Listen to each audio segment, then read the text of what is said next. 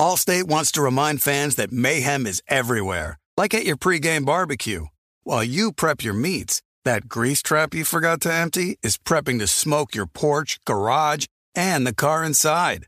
And without the right home and auto insurance coverage, the cost to repair this could eat up your savings. So bundle home and auto with Allstate to save and get protected from mayhem like this. Bundled savings variant are not available in every state. Coverage is subject to policy terms and conditions. We are welcoming a new show to iHeart and the DraftKings YouTube channel. It is called Point Game with John Wall and CJ Toledano. It's an insider's look at the NBA and the culture surrounding the league. Every week, the five time All Star and the number one pick in the 2010 NBA draft, John Wall, will give his unique perspective on the hottest topics in the league and tell the best behind the scenes stories from his time in the NBA. So check out Point Game with John Wall and CJ Toledano on the iHeartRadio app, the DraftKings YouTube channel, or wherever you listen to your podcasts. Looking for an assist with your credit card but can't get a hold of anyone? Luckily, with 24 7 US based live customer service from Discover, everyone has the option to talk to a real person anytime, day or night. Yeah, you heard that right. You can talk to a real human in customer service anytime. Sounds like a real game changer if you ask us. Make the right call and get the service you deserve with Discover. Limitations apply. See terms at discover.com slash credit card. The volume. Lakers Tonight is presented by FanDuel Sportsbook. There's no better place to make every moment more than with FanDuel. You get great odds in markets for the NBA, NHL, college, and so much more. It's America's number one sportsbook. It's super easy to use. Plus, you can combine multiple bets from the same game into a same game parlay. If you are new, just download the FanDuel Sportsbook app to get started now. Sign up with promo code JASONT so they know I sent you. 21 plus and present in Arizona, Colorado, Connecticut, Indiana, Louisiana, permitted parishes only, Michigan, New Jersey, New York, Tennessee, Virginia, or West Virginia. First online real money wager only. Refund issued as non withdrawable site credit that expires in 14 days. Restrictions apply. See terms at sportsbook.fanduel.com. Gambling problem? Call 1 800 NEXT STEP or text NEXT STEP to 53342 in Arizona. 1 888 789 7777 or visit ccpg.org slash chat in Connecticut. 1-800-GAMBLER or visit fanduel.com slash RG in Colorado, Indiana, New Jersey, and Virginia. 1-877-770-STOP in Louisiana. 1-800-270-7117 for confidential help in Michigan. 1-877-8 Hope NY or text Hope NY to 467 369 in New York. In Tennessee Redline, dial 1 800 889 9789 in Tennessee. Visit www.1800gambler.net in West Virginia.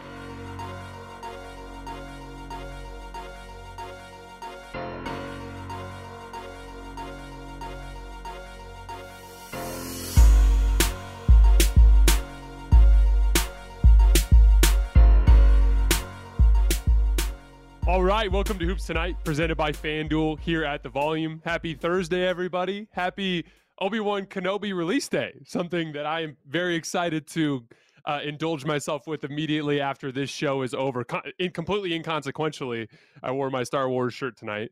Um, awesome, incredible performance from the Golden State Warriors. Enough fight from Dallas to not be completely embarrassing which is about the best that we can hope for in this conference final, which has been an utter disaster. But I believe that the disaster that this conference finals has been is largely fueled by Golden State being much better than Dallas. Yes, I was wrong. Dallas is not in the same league as Golden State. They are much better. And that played out in the series. And Boston is much better than Miami. And more often than not, the blowout nature of this conference finals has been a swing back and forth between the better team dominating and then the better team letting their foot off the gas periodically because they're so much better than the team they're playing, which is what happened with Golden State in game four and what happened with Boston in game one and game three. the chasm between these two teams is gigantic, and that led to a pretty ugly conference final, although Boston still has to close the deal. But I do believe our NBA Finals series, which I expect to be Boston versus Golden State, is going to be much more interesting. We have a packed show tonight. I want to get into the weeds of this game tonight, talk a little bit about how this Golden State Warriors engine continues to impress me, a little bit about Luka and the way he went down tonight, and some kind of concerning markers that I noticed, not just on the defensive end, but also with some of his off ball threat uh, stuff. And then if you guys stick around for the end of the show, I want to take some time. I'm not as big on the player rankings as I used to be when I was younger, but I do still think they carry some importance. And there was an epic debate in the social media world about whether or not Steph or LeBron will be higher all time after this if the Warriors were to win a championship this year. Fueled, of course, as always, by the talking head cycle at ESPN, this time Patrick Beverley, who is clearly not afraid to say anything scary. So we will get to some LeBron versus Steph stuff at the end of the show. Uh, before we get started, all of you guys who are listening, if you could take the time to like this video, I would sincerely appreciate that. That helps us a lot. Also, if you could subscribe to the channel so that you don't miss any more of our content, that would be awesome. Draymond Green, I'm sure, will be reacting soon in the next couple of days. And then last but not least, follow me on Twitter at underscore Jason LT so you guys can see the video breakdowns that we do. We have big plans to do a lot of footage, uh, like actual on court footage stuff during the NBA Finals. So you're going to want to be following me for that. So I wanted to get started by talking a little bit about the importance of having multiple offensive threats, which has been the difference between Golden State and Dallas and the difference between Boston and Miami. The we we looked at this Boston game last night. You go into an important game on the road in game 5 and Jayson Tatum plays poorly, right? Marcus Smart plays poorly. You know, you don't shoot the ball particularly well. But that team is loaded with guys that can score. And so, even though those two guys didn't play particularly well, you got a big Derrick White game you got a monster Jaylen Brown game, right? The anatomy of having multiple threats is chances are, you know, like this is just the anatomy of being a basketball player. Any of you guys who are listening who play pickup, don't you have days where you go up and everything's going in? And then you have days where you're going up, uh, where you're taking the same shots and they just miss for whatever reason, right? Like there's a lot of, you know, what's the what's the word I'm looking for here? Like like shot just like a difference in expected shot result versus actual shot result, right? And if you only have a couple of threats, it's far more likely that you might catch them on a night where no one's scoring. We go forward to Golden State tonight. You know, I I've once again uh, met up with uh, with Live Moods, our our, uh, our one of our big gambling people here at the Volume, and we were talking about a same game parlay to put together today. And you know, Klay Thompson uniquely seems to have a nose for these types of settings. He's uh, one of those guys that seems to get even more confident and have even more audacity when the stakes are highest, which is why he's so reliable towards the ends of playoff series. And it's such an interesting dynamic. It's such an interesting dynamic in the sense that that threat is always uh, that's always a possibility when you have that much talent on the floor.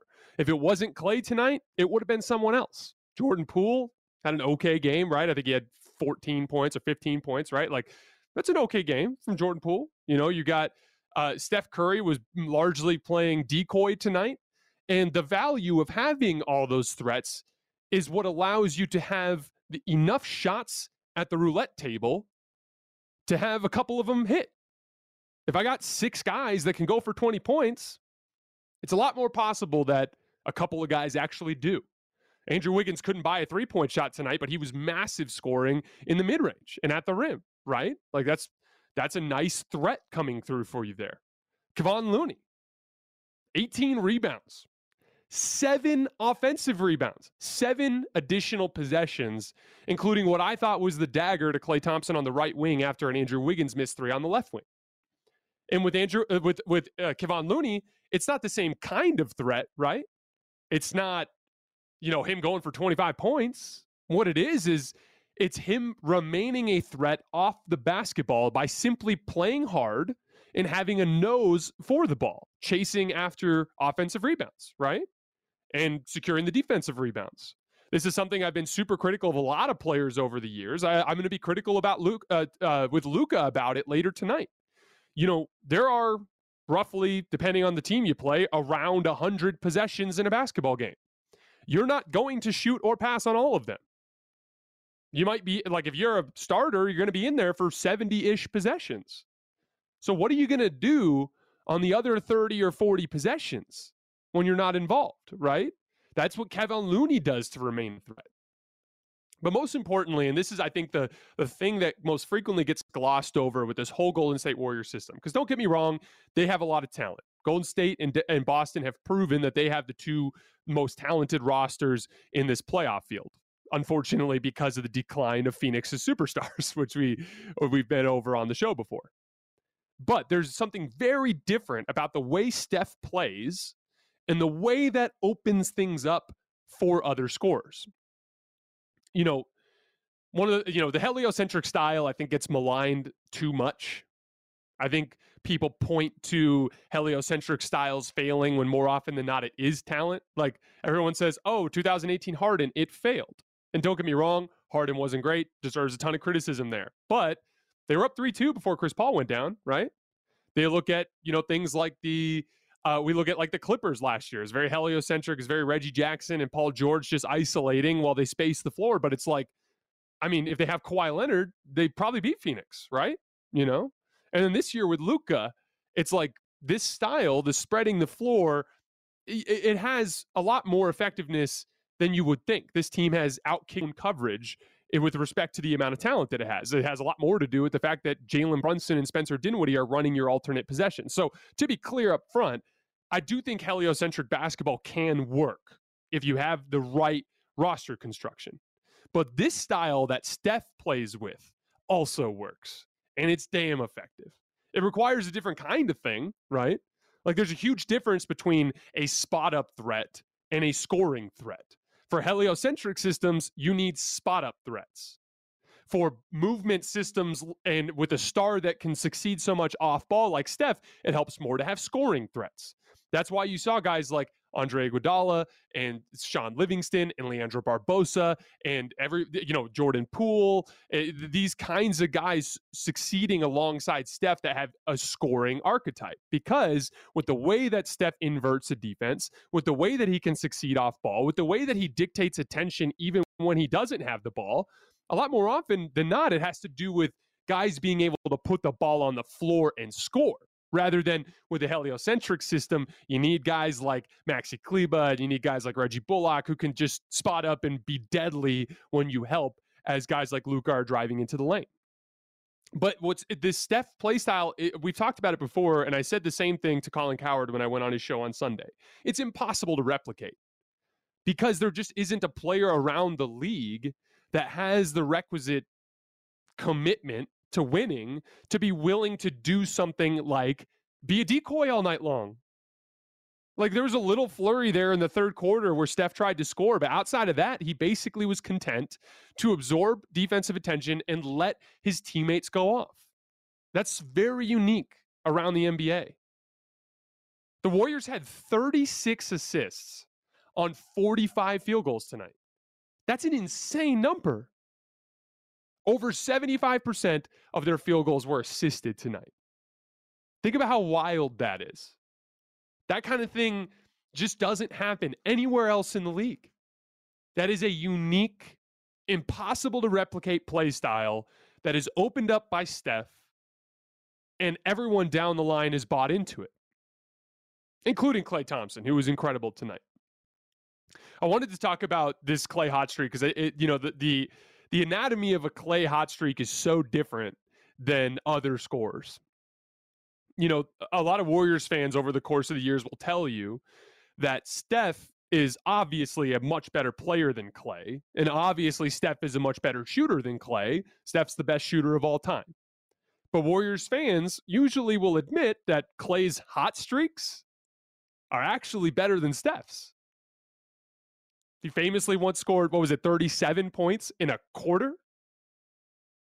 He once had 60 points in three quarters. Klay Thompson would be in, and it's a couple of different things. One, he's got a really quick release, and it's very. There's not a lot of wasted movement. It's one of the number one things that I coach kids on when I'm coaching my high school kids about shooting.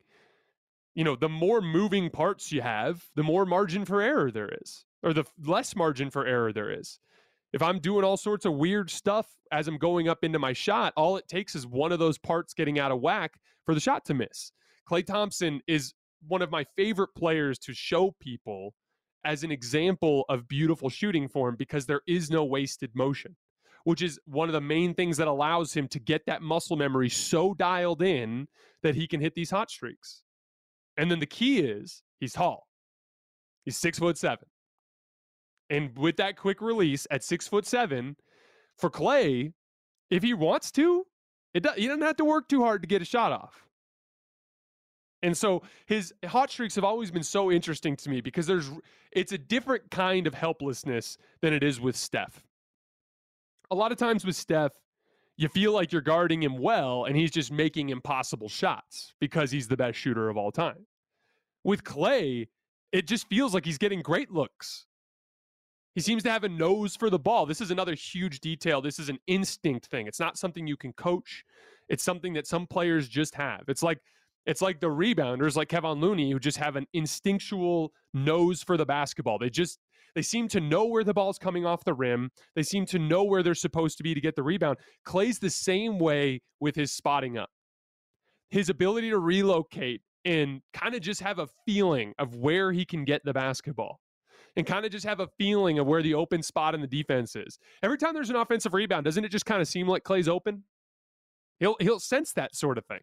He'll sense when the offensive rebound is there and he won't get back on defense. He'll relocate.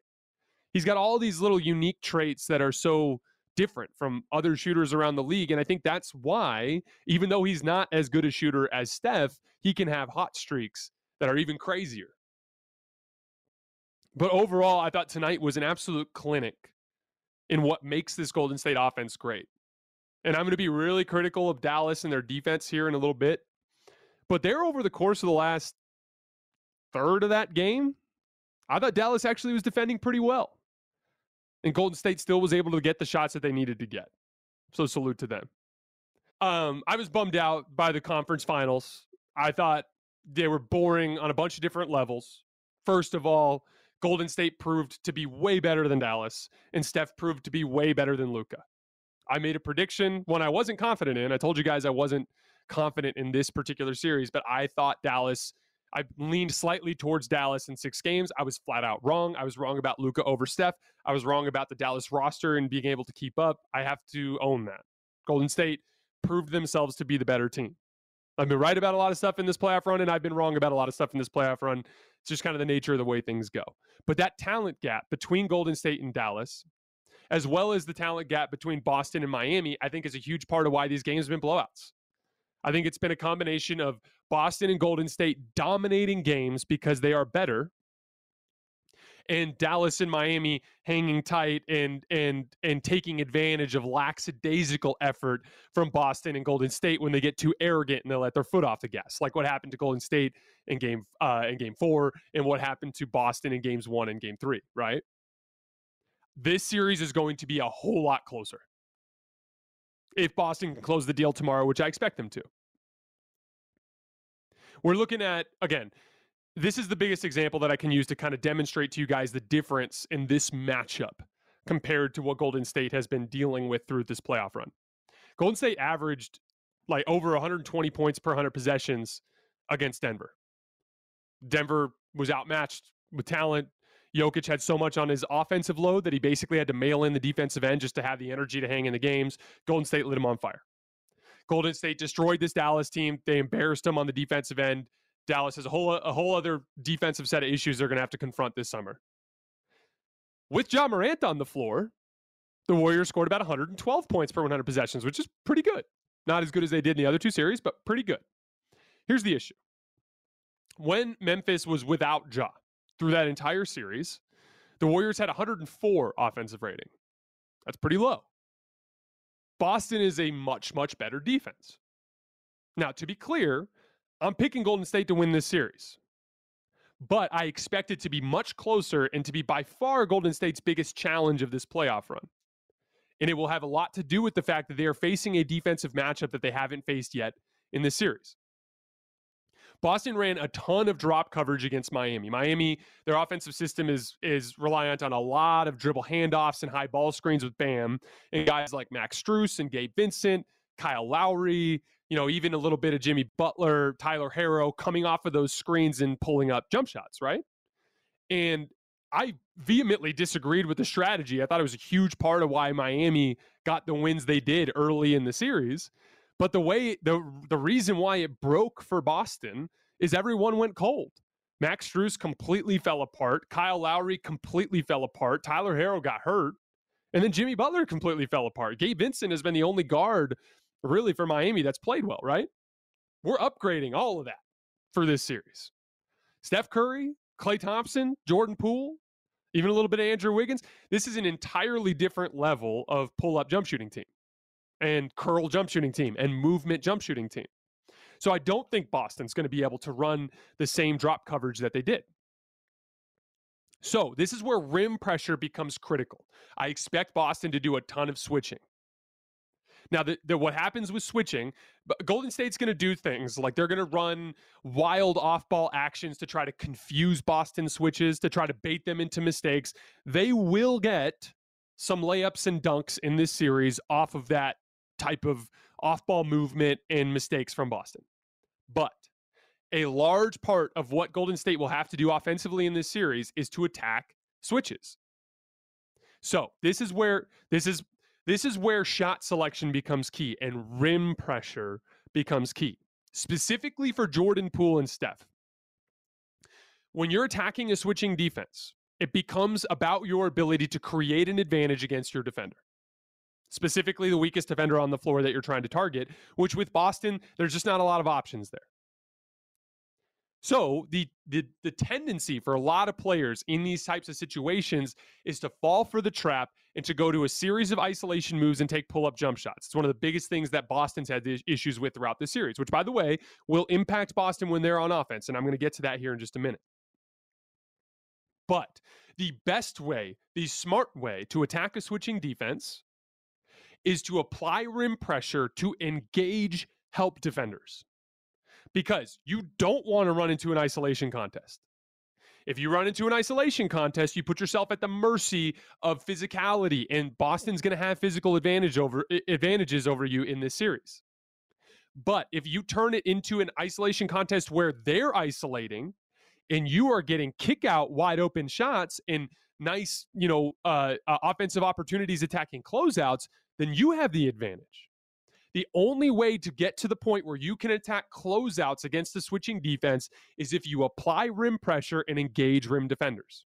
So there will be a ton of pressure on Steph and Jordan Poole in particular to get dribble penetration.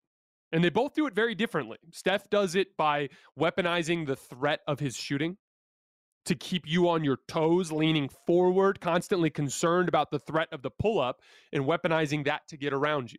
For Jordan Poole, it's just straight line speed and the ability to change direction in combination with the ability to handle the basketball. There was a massive pivotal play in the third quarter of this game tonight. Uh, Luka makes a tough floater in the lane, gets it down to eight. Actually, someone else had scored, but they got it down to eight. And it's the end of the quarter. And Jordan Poole brings the ball up the floor, and he's got Reggie Bullock on him. And he just hits him with a vicious right to left crossover and completely dusts him, a good defensive player, and gets into the lane on a in a blur and finishes with a left-handed layup off the glass. It was a massive play in that game to get it to double digits going into the break. And it's a clear demonstration of what I'm talking about here. The, one of the keys to the series in this Boston Golden State matchup, if Boston can close the deal against Miami tomorrow again, which who knows, but if they can close that deal and they end up in this matchup, the ability of Steph and goal and Steph and Jordan Poole to apply rim pressure against Boston switches and to get their defense in rotation is going to be pivotally important. Because if they get a 104 offensive rating against Boston, it might not be enough. It might have to be closer to 110. And the only way that's happening is if they get consistent rim pressure. I want to move over to the other side of the ball for a second.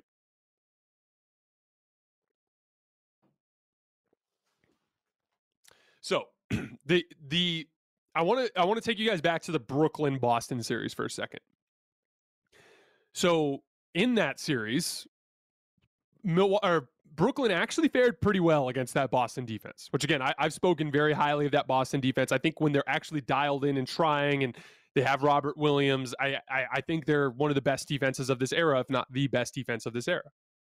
They held a K- KD Kyrie lineups during the regular season averaged about 122 points per 100 possessions. They held that same pairing to about 113 in the first round series. The consistent theme is that Boston's been holding your scoring to about 10 points less per 100 possessions than what you did in the regular season. But 113 is a pretty decent number for Brooklyn. And Boston swept them. And the reason is is because Boston had no trouble scoring in that series. A lot less trouble than they had against Milwaukee and then they had against um, Miami. And one of the keys there was the way that Boston was able to attack small perimeter players, which Miami doesn't have much of, in which Milwaukee didn't have much of. So, what'll be interesting is Golden State's ability to avoid mismatches, particularly guys like Steph and Jordan Poole, keeping your smaller, slighter guards off of the bigger Boston wings to attack. Again, this isn't like Luka, where he's going to methodically work you into the lane, herky jerky, and you have plenty of time to help and recover. These are guys in Jayson Tatum and Jaylen Brown that are going to put their head down and try to slash to the rim. And so, one of the things that Golden State's done consistently in this playoff run that I think is very smart is they've used Steph and Jordan Poole in what's called a hedge and recover scheme. So, there's a bunch of different types of pick and roll coverages right we talk about drop coverage a lot on this on this show we talk about switching on the show there's different things you can do within drop coverages like a catch hedge and things along those lines but you don't see the hedge and recover very often anymore. It was primarily used about 10 years ago when power forwards were in the game, and you'd see old, slow bigs hedge and recover out on the perimeter. You can kind of, you can, if you guys, those of you who have been watching the game for a while, just visualize it. You can imagine the big lumbering uh, post player coming out to hedge, almost out to half court, and then recovering, right? Well, the genius of the hedge and recover is it forces the ball handler to take a retreat dribble out to half court. And when you make a ball handler make a retreat dribble out to half court, it just buys you time to recover around that. Okay. So what'll happen is Luka or somebody will call for Steph on a switch. And when he comes up, when Steph's man comes to set the screen, Instead of doing a switch, Steph will hedge hard, forcing Luka to take a retreat dribble, which gives Andrew Wiggins time to fight through the screen so that Steph can recover. It was the genius thing that Golden State did to try to keep guys like Jordan Poole and Steph off of Luka, which is why they weren't able to get that switch often. They were much more willing to give the Looney switch or the Bjelica switch than they were to give the guard switches. That is going to be vitally important against Boston because Boston was relentless in attacking Patty Mills, in attacking Kyrie Irving, and it, and it just in attacking Goran Dragic and all the slower, slight, skinny uh, guards that were playing for Brooklyn. That's going to be a really, really interesting part of this matchup. Ig- Andre Iguodala is going to be a key factor here because Andrew Wiggins demonstrated that he can stand up to stout wings the way he st- stood up to Luka. As a matter of fact, another thing I have to own I said in in the Dallas series, I said nobody nobody on Golden State has a chance of guarding Luka. Now, I don't think anybody in the league can guard Luka in the sense like shut him down, but Andrew Wiggins demonstrated in that series he can guard Luka, And by guard, I just mean make it so that he has to rely on the more difficult elements of his offensive game. So credit to Andrew Wiggins. I was wrong. There was one player on Golden State who could guard Luka. It was Andrew Wiggins. Ended up being a huge swing factor in the series. But if Andrew Wiggins is on Jayson Tatum, who's going to guard Jaylen Brown? That's an interesting. It's probably going to be Klay Thompson, right? But Klay Thompson's not the same defensive player that he was earlier in his career. This is where Andre Iguodala being available would be massive. Jaylen Brown. First of all, Jaylen Brown. Uh, have you guys noticed how many times Jaylen Brown's gotten stripped in this series and turned the ball over? It's like every time he puts the ball on the floor and tries to go through traffic, the ball just goes to the other team. Andre Iguodala has some of the best hands of any defensive player that's ever played this game. So Andre Iguodala's availability so that they can physically match up with the two wings for Boston is going to be vitally important. Last thing I wanted to touch on for the NBA Finals, again, caveat, Boston has to close the deal. I think it's going to be really important for Golden State to do a ton of switching outside of those hedge and recover situations and test Boston's decision making. So, as you've seen with Miami and with uh, Milwaukee, both of those teams have been able to get Boston to go through extended stretches where they can't score, largely fueled by baiting them into isolation basketball and getting Tatum and Brown to take stupid contested jump shots and avoid that same rim pressure that I say is so vitally important to attack these switching schemes. I expect Steve Kerr to do exactly what Erik Spoelstra did and to consistently mix things up, to consistently change coverages, and to consistently force Boston to test their decision making.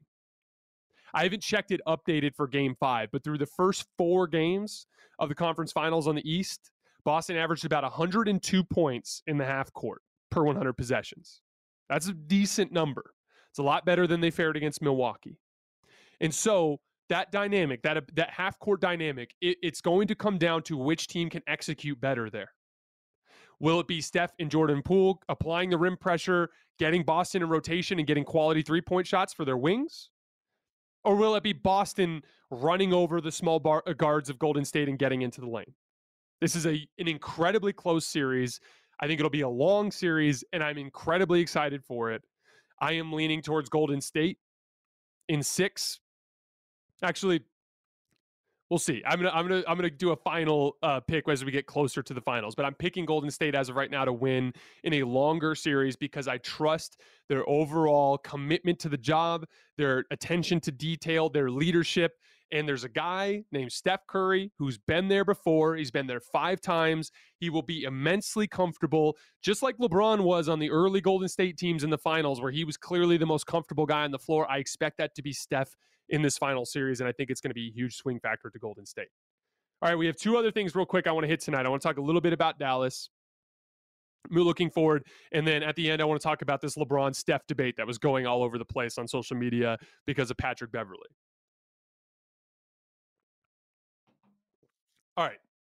So I talked about Luka's defense. I'm not going to get into that again. Luka has to get in better shape and become a better defensive player. That goes without saying.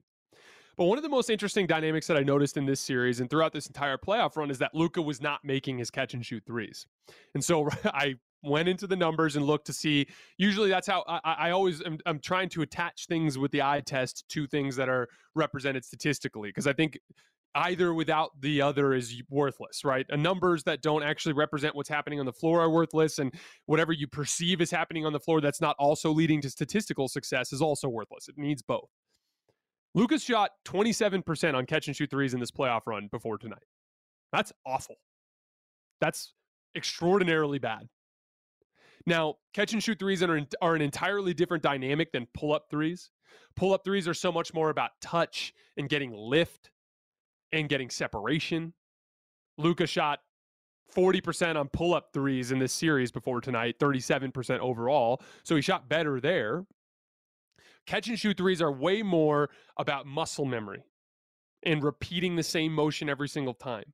You have to take time to work on catch and shoot threes. When I go through my shooting routines, I always make sure there's a good balance between what I'm doing with step back threes and pull up threes and step back jump shots, pull up jump shots, turn around jump shots out of the post. I always have a balance between that kind of thing and just a shit ton of reps in standard catch and shoot threes.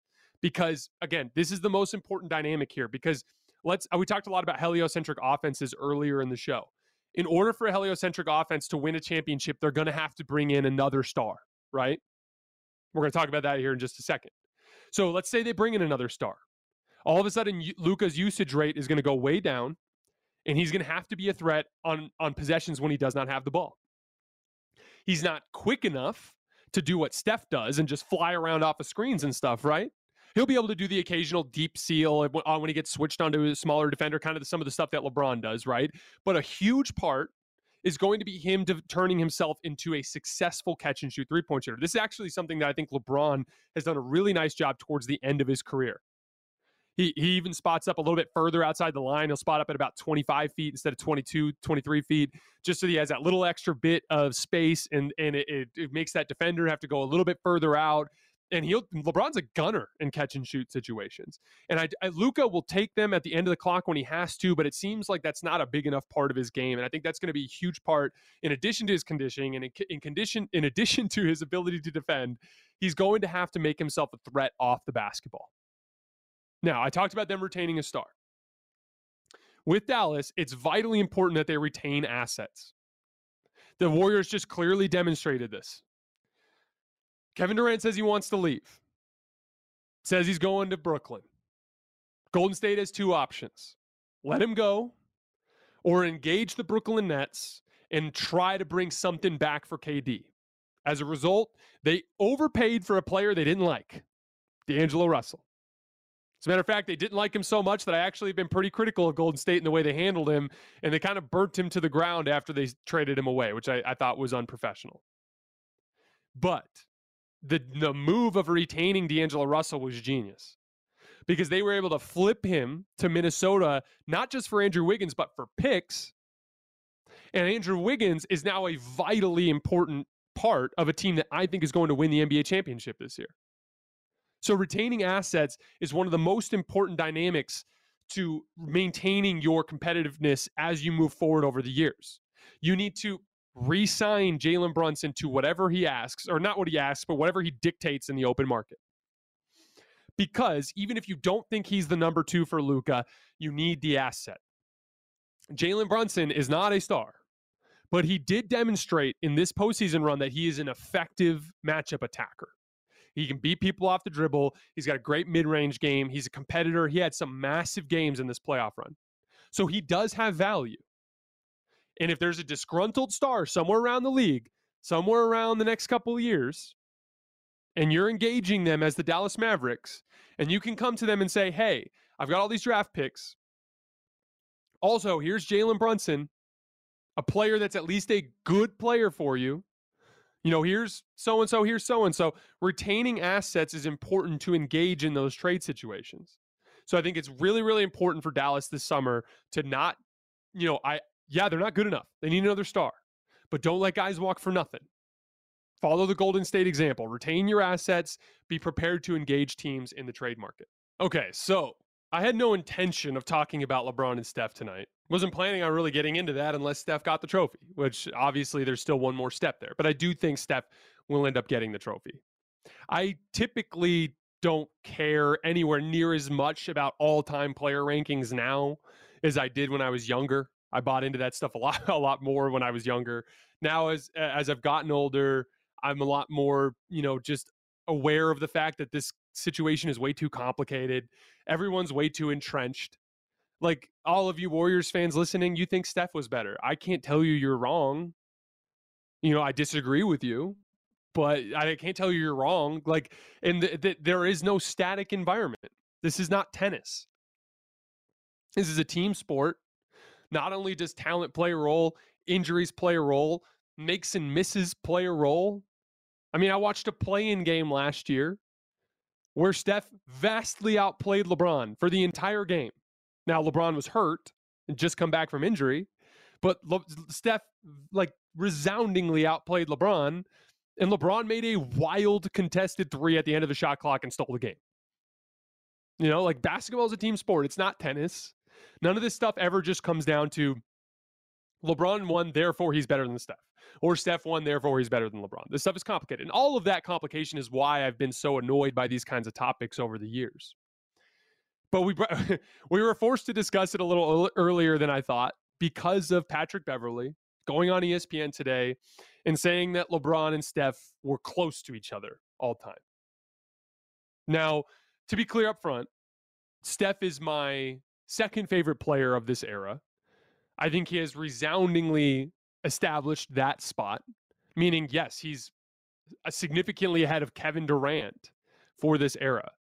And I think that I think that that is a remarkable accomplishment on his part. That said, I think as the years have gone by, LeBron has almost become a little underrated. And the, reason for that is I think he fell short of the MJ standard. And as he's gotten older, it's been drama with the Lakers. And it's been two times missing the playoffs in a first round exit surrounding the championship. And so LeBron's kind of drifting out of focus a little bit. Meanwhile, Steph is having a remarkable season, which we're going to talk about here in just a second. And the Warriors are on a title run. And that's just kind of the nature of recency bias, right? But I want to remind people why LeBron is in the GOAT conversation to begin with. because now I don't have LeBron ahead of MJ, but there's a reason why he's in that conversation. This is a guy, you know, I talk about shots at the table. We talked about this with Colin Cowherd on Sunday. In order to win a championship, a lot of things have to break your way. Like for Golden State, even this year, some things are breaking their way. You catch a matchup, right? In with Denver in the first round, you don't have to face Jamal Murray. You don't have to face uh, Michael Porter Jr., right? You go into the second round and Ja Morant gets hurt. You go into the third round and you get to play a weaker Dallas team because Dallas beat a Phoenix team that had an injury at the point guard position in Chris Paul, right? You have some things go your way. But things go your way every time you win a championship. There's no such thing as you just going through and beating everybody at full strength. It almost never happens. LeBron's last title, 2020, bunch of things went their way.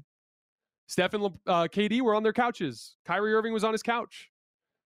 And he went through some stars. He went through Damian Lillard. He went through James Harden and Russell Westbrook and Nikola Jokic. But those guys were all on lesser teams. LeBron, he had caught, he had Anthony Davis on his team playing at the peak of his powers. Right? You need some things to go your way. But if I get seven opportunities to play the game and three uh, you know sometimes things are going to go not my way but sometimes things will go my way and when they do that's how i end up with three or four championships i have to get to the table enough times for things to break my way and what's so interesting is is more often than not we just make it we simplify it down to just who had the trophy and that's all that matters lebron is in the goat conversation because he has consistently in a 20 year career for basically 19 of those years. I'll, I'll take that back. We'll take away the we'll take away this last year because of injuries, and we'll take away the 2019 season, the the Mario Hezonja block, the wine under the seat. So for 17 years of a 20 year career, excluding those two that I just mentioned and his rookie season, he's been so damn good that his teams had a puncher's chance to win the title. That 17 seasons is exactly what puts him in the GOAT conversation. Because when you're talking about who the best basketball player of all time is, I like to think of that personally as a static situation. If I had to pick a player, irrespective of talent, irrespective of coaching, irrespective of things going your way, what player gives you the best chance to win? And LeBron having 17 of those seasons is what puts him in that conversation. So with Steph, he's had a remarkable run here. But not only, okay, so personally, I think LeBron's peak because of his two way play and the way he was as a defensive threat, in addition to what he brought as an offensive player. That's, we're seeing this from Giannis right now. He had a world beating element to him. There wasn't a player in the world that could touch how good he was in 2012 and 2013. Steph, I never, I never thought Steph had a peak like that. But in addition to that, he just hasn't had the same number of shots at the table.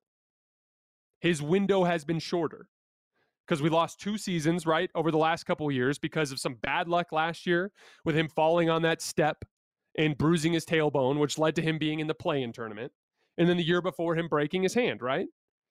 And then outside of that, you know, he hasn't been relevant since like 2013, or he was relevant starting in about 2013. So I'm getting a shorter window of opportunity with Steph and I'm getting a lower peak ceiling than Steph.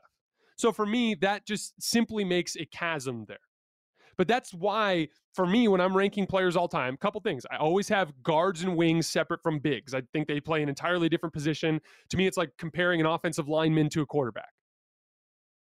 And then I also split eras. I don't think of anything pre 1980 because it's also just an entirely different sport. So for me, I have MJ and LeBron in the top tier. And I think MJ's clearly above LeBron, but I think LeBron's the only guy who's in that conversation. Then when I drop down from there, that's where I get to the Kobe, the Magic, the Bird, and then I have Steph in that group if he wins a title this year. So for me to say that with that short window, with Steph having only really been relevant in the championship landscape for about half as long as LeBron was, for him to be in the same conversation as Larry freaking Bird and Magic Johnson and Kobe Bryant, that's remarkable. That's an unbelievable accomplishment. But that degree of difficulty has to be factored in there. I put in my notes the two guys that Steph's career reminds me the most of in terms of long, like rankings of the all-time great players, Magic and Kobe strike me the, as the most uh, re, most realistic comps because degree of difficulty does matter. LeBron won a championship with Anthony Davis in 2020, and that was probably the best team that he had. Right? And what Anthony Davis did that season was amazing, but he was a play finisher. There was no debate as to who the best player on that team was. Kyrie Irving, it's been exposed now that outside of scoring the basketball, he just doesn't bring that much to a team. So you got to give a lot, LeBron a lot more credit for what he did in 2016. And then in 2012 and 2013, Dwyane Wade was a shell of himself, which is how they trailed against the Boston Celtics in 2012, which is how they trailed against the Indiana Pacers in 2012, which is how they trailed to the Oklahoma City Thunder in 2012, which is how they trailed to the Pacers and Spurs in 2013. The reason why those series were so close was because, yes, there were big names involved, but Bosh and Wade were clearly at a level below LeBron. The the titles that Steph won with Kevin Durant remind me a lot more of the titles that Kobe won with Shaq or the titles that Magic won with Kareem in the early 80s. They're still titles. They're incredible indicators of what they are as engines. They're incredible indicators of, of their overall basketball ability, but they aren't the same degree of difficulty as what LeBron did in his four championships. And even though in my book, Steph has a finals MVP for 2015, that's why LeBron has four of them. There was no debate. There was no conversation about who the best player in the team was. There was a clear engine that was making the whole thing work. And so one of the things that that hurts Steph in this regard is that Kevin Durant, those those championships with Kevin Durant just had a lower degree of difficulty.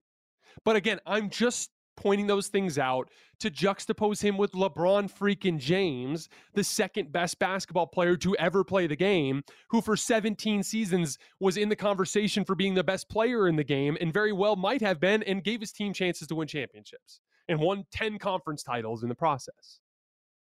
So for me to say that Steph is in a tier with Larry Bird and Magic Johnson and Kobe Bryant is not an insult in my opinion. For me to say that Steph was better than Kevin Durant in this era, but not as good as LeBron, is not an insult to Steph, in my opinion. But once again, and this is the last thing I'll say about it, you Steph fans, if you think if you think Steph was better than LeBron, I, I can't argue with you there. This is a subjective take. It's it's so much more comes down to personal preference because this isn't tennis and we don't have clear cut results to to to dictate this kind of thing. It's all about weighing context and everyone weighs context differently, so it's impossible to reach common ground. So if you guys want to tell me in the comments, or if you want to tell me if if you ever see me out in public and you come up and chat and you say, "Hey, I think Steph's better than LeBron all time," more power to you, man. I, I can't I can't disagree with you, and I can't prove you wrong. All I can do is disagree with you. But for Steph to have, if, if he's got one last task he has to accomplish, but if he closes this deal, then it's an unbelievable accomplishment for him to get into that tier of players with his shorter prime relative. All right, guys, that is all I have for tonight. I sincerely appreciate you guys hanging out. I apologize for the technical difficulties we had earlier. If you missed any part of the show, you'll find it in its totality on YouTube.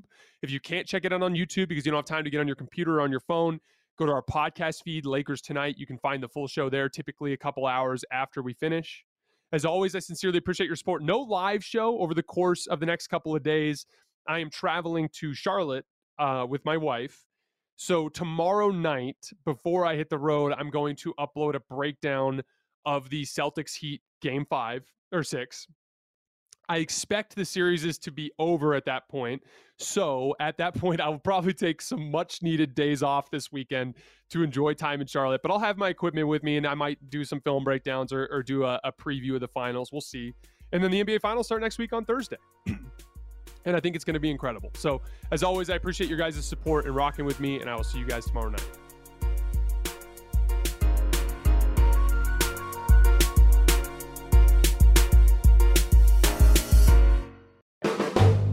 Volume. Allstate wants to remind fans that mayhem is everywhere, like at your pregame barbecue. While you prep your meats, that grease trap you forgot to empty is prepping to smoke your porch, garage, and the car inside. And without the right home and auto insurance coverage, the cost to repair this could eat up your savings. So bundle home and auto with Allstate to save and get protected from mayhem like this. Bundled savings variant are not available in every state. Coverage is subject to policy terms and conditions. Getting ready to take on spring? Make your first move with the reliable performance and power of STIHL battery tools.